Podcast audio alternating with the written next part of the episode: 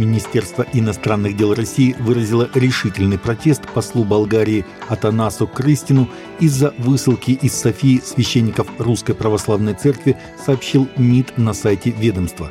25 сентября в МИД России был вызван посол Болгарии Атанас Крыстин, которому выражен решительный протест в связи с выдворением из Болгарии под надуманным предлогом в кощувственной и оскорбительной манере настоятеля и двух служителей подворья Русской Православной Церкви в Софии, говорится в публикации. В министерстве назвали действия болгарских властей очередной провокацией, полностью вписывающейся в текущие евроатлантические установки по борьбе с российским влиянием и пообещали неизбежных неприятных последствий для инициаторов.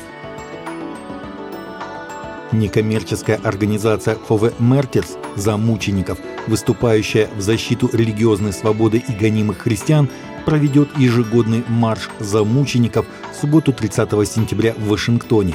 Цель мероприятия – привлечь внимание общественности к нарастающему кризису гонений на христиан во всем мире и способствовать утверждению религиозной свободы – Марш за мучеников – это не просто мероприятие, это заявление о том, что мы не будем закрывать глаза на страдания наших братьев и сестер по вере.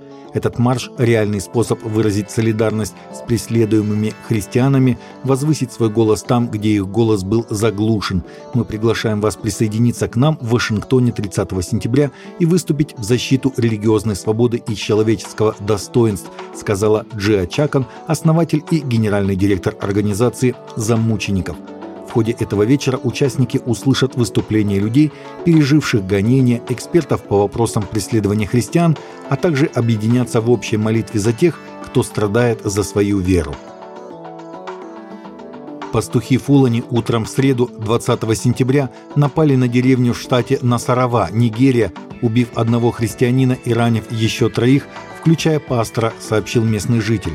Пастухи напали на деревню Кола, округ Акванга, около 10 часов утра, убив Амоса Вонна Вакеи и ранив преподобного Томаса Вакеи, баптистского пастора, вместе с Виктором Якубу и Сандей Вакеи, сказал Натаниэль Лауджи.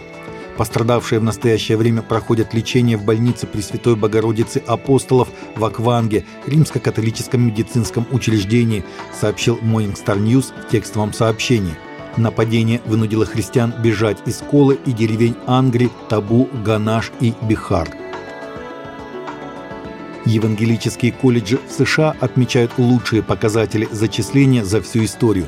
11 евангелических колледжей и университетов сообщили о рекордном количестве учащихся этой осенью. По данным Christianity Today, число учащихся в университете Эсбери увеличилось на 20%.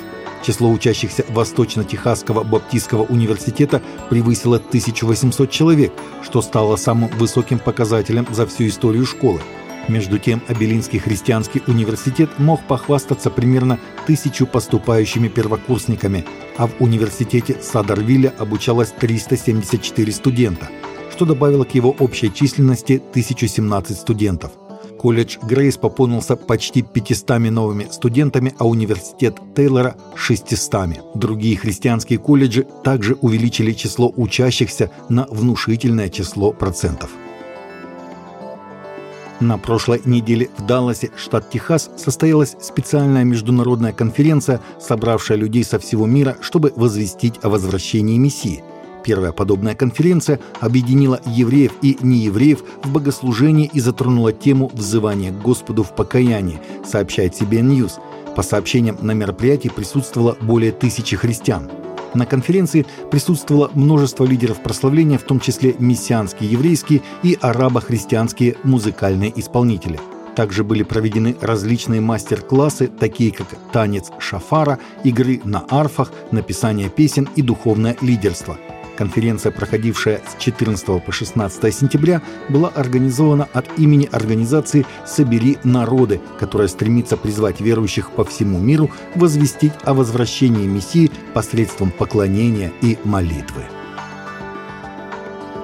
Таковы были наши новости на сегодня. Новости взяты из открытых источников. Всегда молитесь о полученной информации и молитесь о страждущих.